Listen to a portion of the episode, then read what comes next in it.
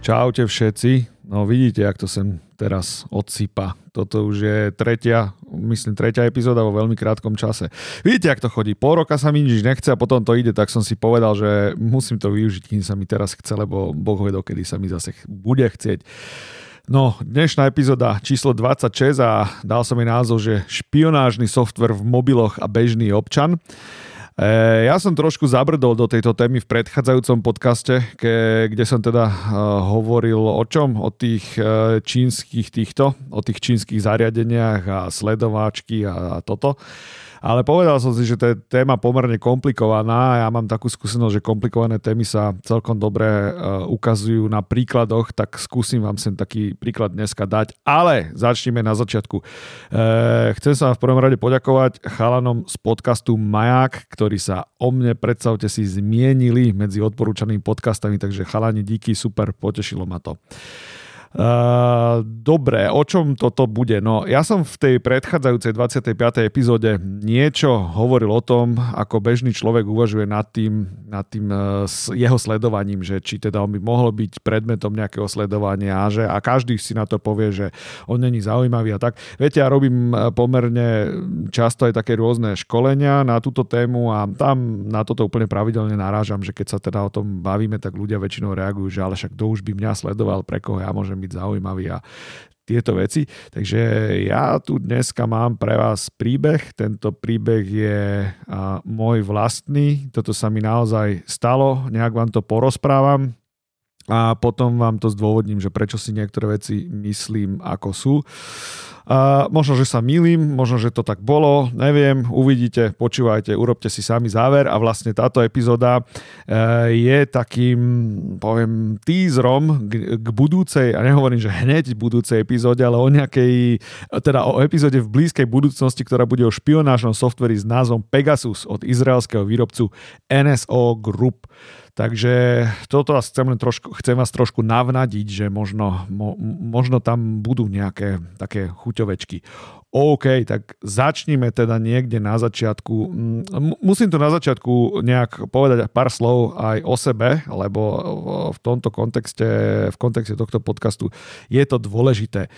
No, takže začnem úplne na začiatku, že ja považujem sám seba za úplne bežného občana. Ja mám možno niekedy nejaké povedzme, že lepšie informácie, možno sa pohybujem niekedy v nejakom spravodajsko zaujímavejšom prostredí a stretávam sa možno so, s ľuďmi, ktorí sú tiež nejak zaujímaví z tohto pohľadu. Mimochodom, všimli ste si, často používam slovo zaujímavý a musím s tým niečo urobiť, lebo už ma to samého sere, ale nepoznám lepšie slovo.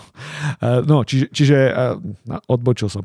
Sám seba považujem za úplne bežného typka, jednoducho, aj keď robím to, čo robím a mám nejaké skúsenosti z kyberbezpečnosti, z tej teda nejaké bohaté pomerne, e, tak z tej defenzívnej, ako aj ofenzívnej stránky, kľudne tomu hovorte hacking, ak chcete tej ofenzívnej.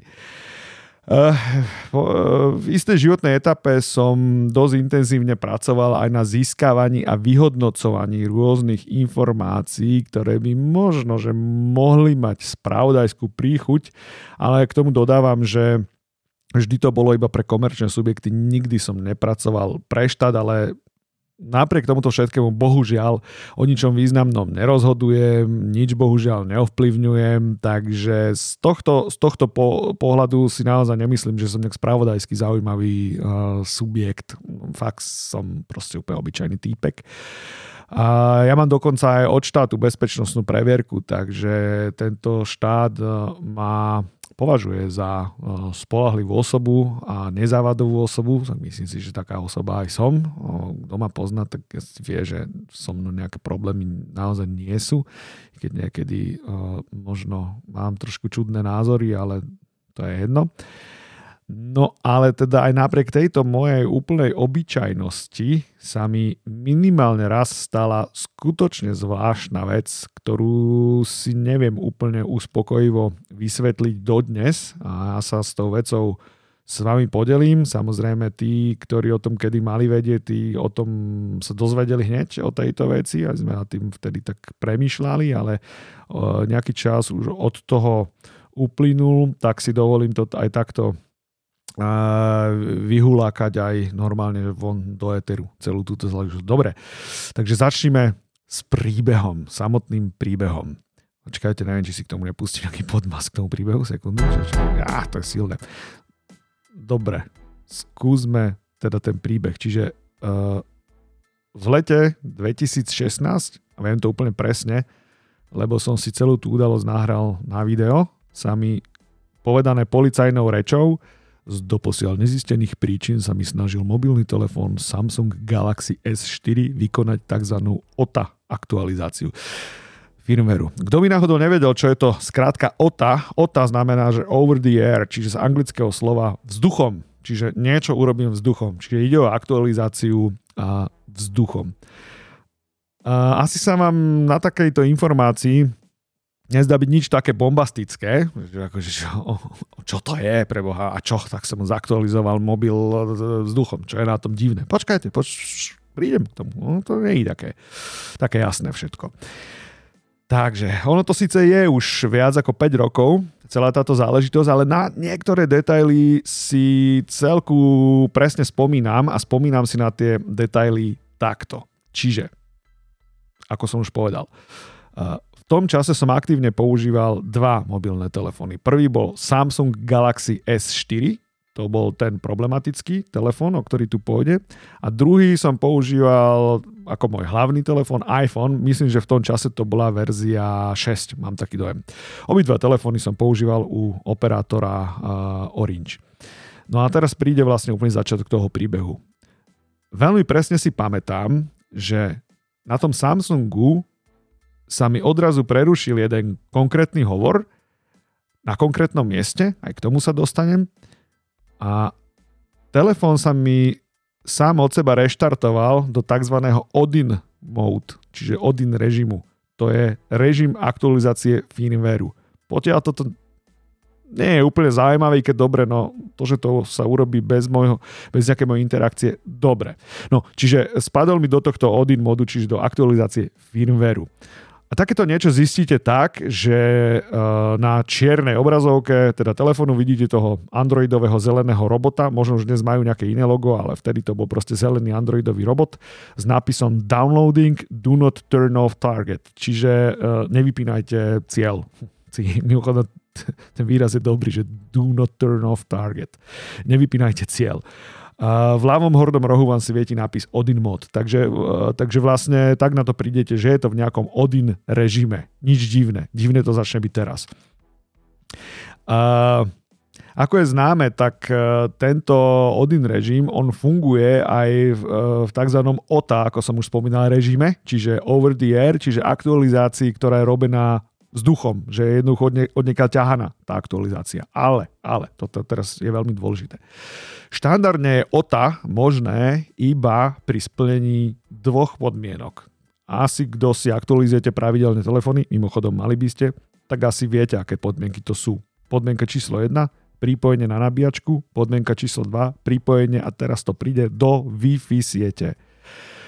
Mne naozaj nie je známe, že by v štandardnej prevádzke, keď jednoducho neurobíte nejaký zásah do toho mobilu, alebo, a to k tomu sa tiež dostaneme, sieť nevyšle nejaký zvláštny príkaz, Uh, tak to OTA je možné, uh, to, to OTA je možné urobiť iba na Wi-Fi. Nie je to možné urobiť uh, v sieti operátora. Technicky to samozrejme možné je, ono by ste sa veľmi divili, čo všetko je možné urobiť technicky v sieti operátora. Nebudem používať presnú terminológiu, takže ak to počúvajú ľudia, ktorí detálne technicky rozumejú, tak sa ospravedlňujem za, za, za výrazy, ale ja potrebujem, aby tomu rozumeli všetci.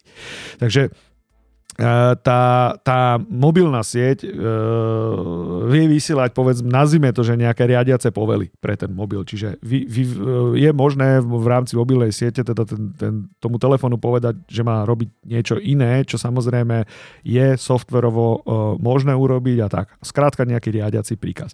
A myslím si, že jeden z tých riadiacich príkazov by mohlo byť vyvolanie o tá aktualizácie v rámci mobilnej siete. Asi sa to dá pravdepodobne. Čiže v tomto by sa dalo povedať, že teraz keď to tak priťahne za vlasy, že ten, kto ovláda mobilnú sieť, ten má celkom slušne pod kontrolou aj samotné mobilné telefóny v tej sieti, čiže dokáže ovplyvňovať, ovplyvňovať nejaké ich funkcie, také funkcie, ktoré umožňuje výrobca konkrétneho firmwareu. Cez OTA sa dajú riešiť ešte aj mnohé iné veci. Tam sa dajú nastaviť také veci, že mm, priorita napríklad roamingových partnerov a ta, takéto, e, takéto veci, ktoré priamo súvisia so sieťou ako takou, ale momentálne sa bavíme o mobile.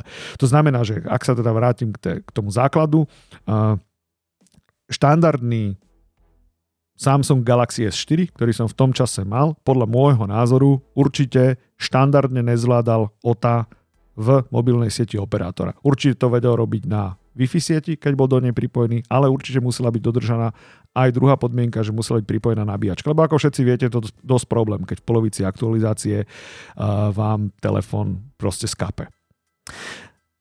No a teda, uh, čo sa stalo a čo upútalo, čo upútalo vlastne moju pozornosť pri tejto OTA aktualizácii? Totižto, táto OTA aktualizácia začala sa diať na mieste, kde je veľmi mizerné pokrytie signálom. V tom čase, a v tom čase, v danom mieste je to nejakých, koľko som hovoril, 5 rokov dozadu. Myslím, že v tom čase tam 4G dokonca ani nebolo, alebo, alebo už bolo, alebo nejak tak začínalo, neviem, proste není podstatné. Podstata je v tom, že na danom mieste, kde som bol, bolo o, dlho, dlho bolo iba 2G pokrytie, lebo je to proste v takej oblasti, kde je veľmi, veľmi zlý signál, veľmi, veľmi zlé pokrytie a konec koncov ten Samsung Galaxy S4 ani nepodporoval 4G, takže telefón bol iba v 2G režime. A keď to, keď to niekedy pozorujete, ako sa telefóny správajú, aj keď ste v 4G sieti a začnete začnete telefonovať a nemáte podporu Volte, tak ten telefón sa vám aj tak prepína vlastne do 2G siete. Ono to, ono to počujete. Alebo, alebo keď, keď ste v režime, že ste vo Volte a zrazu prejete do slabšie pokrytého územia, tak počujete na kvalite toho hlasu, že sa to preplo niekde inde, takže prepína sa to z Volte zo 4G na 2G. No ale proste v tom čase ten telefón bol iba v 2G, inými slovami Edge, viete si predstaviť tú rýchlosť pripojenia v 2G, že, že, že čo to je.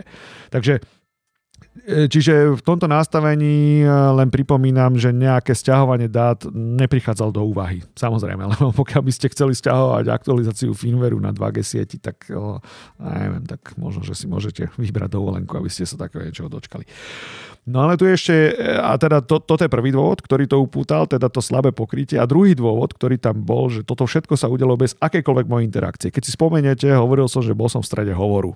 Čiže ja som nikdy, nikdy nevyvolal žiadnu aktualizáciu firmwareu ani nič podobné. Ak firmware aktualizuje, vždy to aktualizujem v prostredí, ktoré mám pod kontrolou, to znamená, keďže, keďže to musí pripojiť na Wi-Fi, na mojej Wi-Fi sieti, ktorú ja ovládam a tak, takže, takže len v takomto v úvodzovkách, že bezpečnom prostredí vždy robím aktualizácie. Nikdy by som to nerobil jednoducho niek- niek- niekde vonku. OK, dobre, takže udialo sa to bez akejkoľvek mojej interakcie. Takže e, ja sa domnievam, že takýto OTA update bez e, interakcie používateľa v rozpore s nejakými štandardami sa môže udiať iba vtedy, keď príde z mobilnej siete riadiaci príkaz.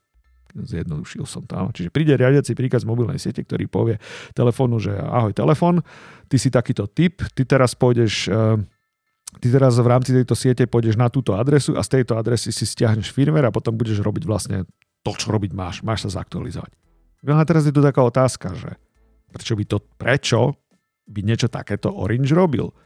Prečo by to Orange robil na mieste, kde je 2G pokrytie? To poprvé, že ten update by trval do nekonečna a vystavil by tým užívateľa uh, riziku, že ten update skape, jednoducho, že sa to nedotiahne. A, a, a vôbec, ako ne, nedáva to logiku, že prečo by takéto niečo Orange robil. A teraz je druhá otázka, že môže OTA update spustiť niekto iný? Ja si na ňu odpoviem, že môže. Ten, kto ovláda mobilnú sieť. No a teraz príde ďalšia taká logická otázka, že ako môže niekto iný ako operátor ovládať mobilnú sieť? Odpoviem si. Tak, že má vlastnú falošnú základňovú stanicu. Zdá sa vám toto silná káva, alebo sa vám to zdá, zdá nereálne, že by niekto mohol mať vlastnú falošnú základňovú stanicu a robiť nejaké, nejaké takéto veci? Dajte mi ešte pár minút a uvidíte, ako to v skutočnosti je. Dobre, takže uh, príbeh pokračuje ďalej. Takže ja som rozpoznal, že telefon teda chce ísť do nejakého updateu, toto všetko mi okamžite preblesklo hlavou, tieto veci. Takže som telefón okamžite na silu vypol. Vybral som baterku z toho telefónu. Dobre. No lenže zvedavosť mi nedala, samozrejme. Takže ja som vybral, ja som vybral, lebo mňa to napadlo okamžite, že sa môže jednať o, o niečo takéto, lebo tak hýbal som sa v nejakom, povedzme, že prostredí a mal som nejaké informácie a e, poznal som, vedel som, e, čo je možné aj vtedy. Tak som si povedal, že sa trochu zahráme, že sa trochu zabavíme.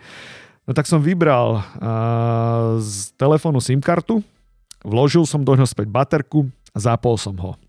A viete, čo sa stalo? Aktualizácia pokračovala veselo ďalej. Bez SIM karty, podotýkam. SIM kartu som držal v ruke, a firmware sa napriek tomu stiahoval. Dobre, ne? Uh, takto, otázka zase. Ja si tu kladem otázky a budem si na ne odpovedať, že, že je niečo takéto možné podľa vás uh, štandardnej sieti? No, odpoviem, že nie, nie je to možné štandardnej sieti. Prečo? No pretože bez SIM karty ten telefon nevie, kam sa má zaregistrovať, do akej siete. Pochopiteľne. Nie? Však nemáte tam SIM kartu a nevie, kam má ísť. Bez SIM karty telefon funguje iba, iba v režime vlastne núdzových hovorov, teda 112 si zavoláte z toho telefónu. Ale teraz pozor. Uh, myslíte si, že je možné presvedčiť mobil, aby sa pripojil na falošnú základňovú stanicu aj bez SIM karty? Znovu si odpoviem, že je to možné. A je to možné tak, že on sa, ten mobil sa pripojí na takú základňovú stanicu, ktorá bude vysielať najsilnejší signál, lebo je v režime bez SIM karty, samozrejme, ten telefón. Takže on keď je v režime bez SIM karty, tak jasne, že chce volať na 112, chce robiť takéto veci. Takže on, on sa snaží samozrejme nie, niečo rozoznať v tej sieti. Takže, no, No takže keď, keď vy budete mať falošnú základňovú stanicu a budete dostatočne blízko toho mobilného telefónu, no tak sa stane to, že prekričíte všetky ostatné základňové stanice, ktoré v okolí sú. Jednoducho silou signálu, normálne silou rádiového signálu ich akože odstavíte z hry. Keď to takto poviem, áno. No, čiže ten najsilnejší signál dosiahnete tak, že tá fake základňová stanica bude fyzicky veľmi blízko typicky napríklad vo vedľajšom aute. Bude takáto základňovka. Môžete si byť istí, že váš telefón sa na takúto základňovku pripojí. No a teraz e, zase sa tak opýtam, že či vám toto znie ako, ako sci-fi, alebo že, alebo že čo ďalej, jak, jak by, aké by to mohlo mať ďalej pokračovanie. No tak sa posúďme v tomto príbehu ďalej, aby som vám ukázal, že, že úplne sci-fi príchuť to nemá. Ja vám teraz poviem pár takých slovíčok, takých výrazov, či vám niečo povedia. Prvé, že IMSI catcher. Možno ste počuli, možno nie. Stingray, Bulldog, Kufrík. Verte, že všetky štyri výrazy hovoria o jednom jedinom zariadení. Ja si znovu, po, znovu si požičam takú tú oficiálnu policajnú terminológiu a budem chvíľu chytrý, že e, všetko toto, čo som menoval, čiže Catcher, Stingray, Bulldog alebo ľudovo zvané kufrík. V tomto prípade ide o tzv. technické prostriedky pre OPČ. OPČ v policajnej terminológii znamená operatívno patracia činnosť. A tieto technické prostriedky, ktoré sa použijú v rámci OPČ, nepodliehajú schváleniu sudcom. To je ten rozdiel medzi tými veľmi známymi ITP, informačno-technickými prostriedkami, ktoré podliehajú schváleniu sudcom. OPČ, op, e, teda prostriedky používané v operatívno-pátracej činnosti, nepodliehajú schváleniu sudcom. To je také trošku problematické celé. Takže e, v tomto prípade ide o tzv. mobilné, alebo keď chcete kufríkové, falošné základňové stanice, ktoré si konkrétne zložky štátu operatívne použijú tak, ako je treba. Celkom dobré, nie? Um, ja chcem len povedať, že to sú všetko také legendy, čo teraz hovorím. To som, všetko som to niekde počul iba.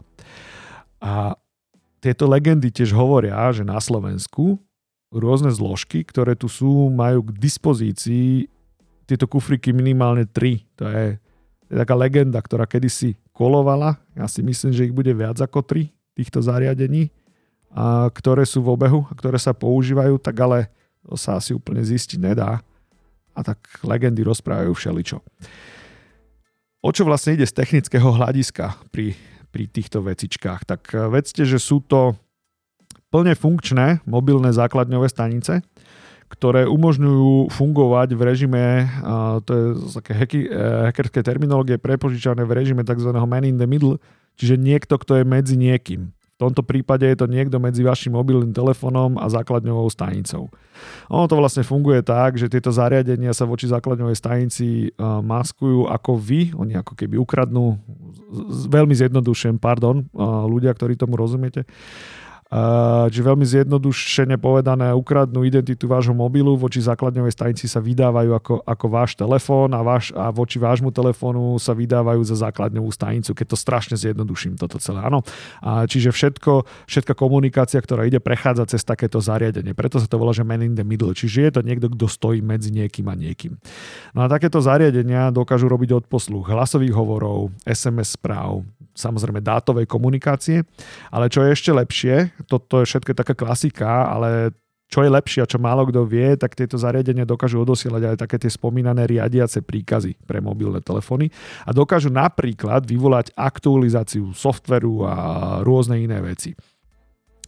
Uh, tu, tu len, aby, aby, som, aby tá informácia bola kompletná, tak tu ktorú, k tomu musím doplniť, že uh, tieto zariadenia svoj boom zažívali ešte pred 4G sieťami. Treba povedať, že 4G siete trošku ich použitie skomplikovali, ale stále existujú mm, stále existuje dosť doslova povedané, že trikov, ako je možné obísť zabezpečenie v 4G sieťach, respektíve ako mobil presvedčiť, aby z tej 4G siete degradoval na, na sieť nižšej úrovne zabezpečenia. Práve toto je ten princíp, na ktorom to funguje, lebo cez 4G e, to veľmi nehrá, tieto zariadenia, takže preto je veľmi dôležité mobil presvedčiť, aby, aby e, išlo do nejakej menej bezpečnej siete. A celkom efektívne sa proti tomuto typu útokov už vedia brániť aj niektoré modely mobil, mobilných telefónov. Žiaľ, ale musím povedať, že tieto telefóny nie sú bežne dostupné na trhu, ktoré dokážu identifikovať vlastne IMSI catcher, respektíve ne, ne, nejaký tak, nejaké takéto útočné uh, zariadenie. A pri tomto všetkom je hlavným problémom práve tá spomínaná aktualizácia softveru, pretože tu si predstavte, že ten, ten kto chce, tak ten vie týmto spôsobom dostať do mobilného telefónu napríklad špeciálne upravený firmware s rôznou nechcenou bonusovou funkcionalitou. A to všetko sa dá e, zrealizovať bez interakcie s používateľom a jednoducho to tam fakt poslať vzduchom tieto veci. Treba povedať, že tie, tieto, tieto krabičky zázračné sa veľmi dobre kombinujú so špionážnym softverom, ako ten už mnou niekoľkokrát spomínaný Pegasus. Zároveň je to ideálna forma na nasadenie e, Pegasusu do cieľového zariadenia a o tom budem hovoriť niekedy v budúcnosti, keď sa budem Pegasusu venovať. A nevýhodou týchto falošných základňových staníc je to, že oni musia byť fyzicky v bezprostrednej blízkosti toho, koho monitorujú.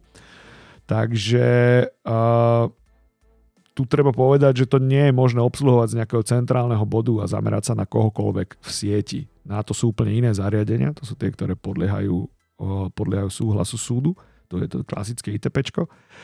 Ale tieto zariadenia sú také, že operatívci musia, musia za tým svojim cieľom behať rovnako, úplne rovnako ako sledovačka. Takže väčšinou je to realizované z auta, keďže to zariadenie je pomerne veľké a potrebuje aj dosť elektrickej energie na to, aby fungovalo.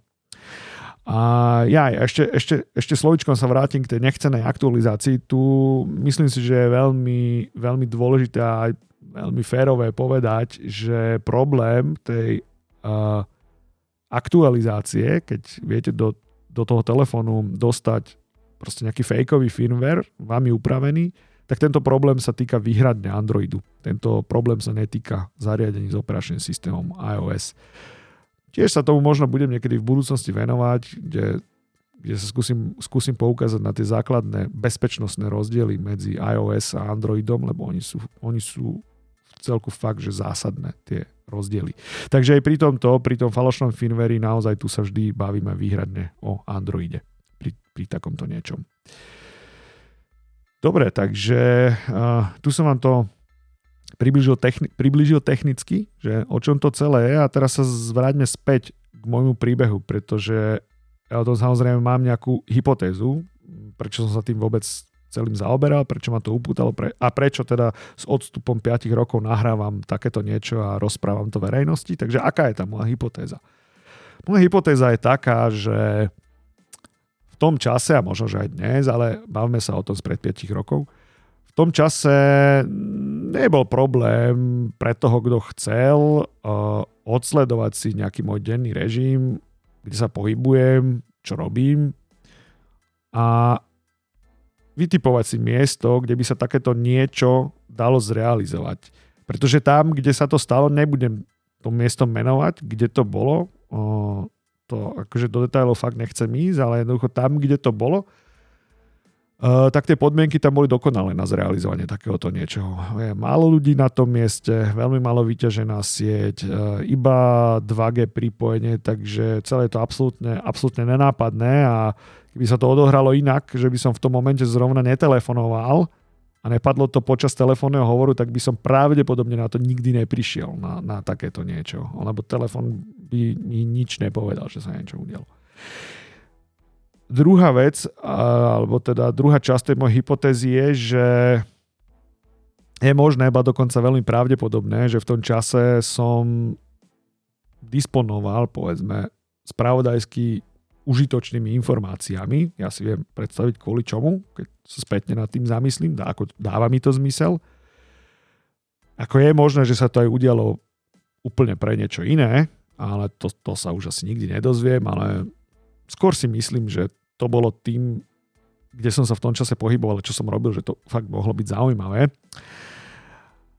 A zároveň ma napadlo, že že ak niekto o nejaké informácie záujem mal a mal ma nejako načítaného, tak mu asi bolo jasné, že z bežných odposluchov ich nezíska tieto informácie proste, proste nezíska, lebo akože do, do, do, do telefónu čo, tak do telefónu sa tak maximálne s ľuďmi o počasí môžete baviť o takýchto veciach, ale o ničom zásadnom, to je jasné. Takže ak, ak, ak by sa tým niekto zaoberal, tak by mu bolo jasné v tom prípade, že ak, ak nejaké informácie chce získať, tak e, bude potrebné vyťažovať dáta, ktoré sú uložené priamo na mobilnom telefóne a dúfať, že tam niečo bude. To je vždy taký vabank, keď takéto niečo niekde niekto nasadí. Ako môže informácie získať a samozrejme nemusí nič získať v takomto prípade. No a teda najefektívnejšia cesta, ako takéto niečo by sa dalo dosiahnuť, je dostať na zariadenie upravený firmware so špeciálnou funkcionalitou. Čo to všetko môže byť, tá špeciálna funkcionalita?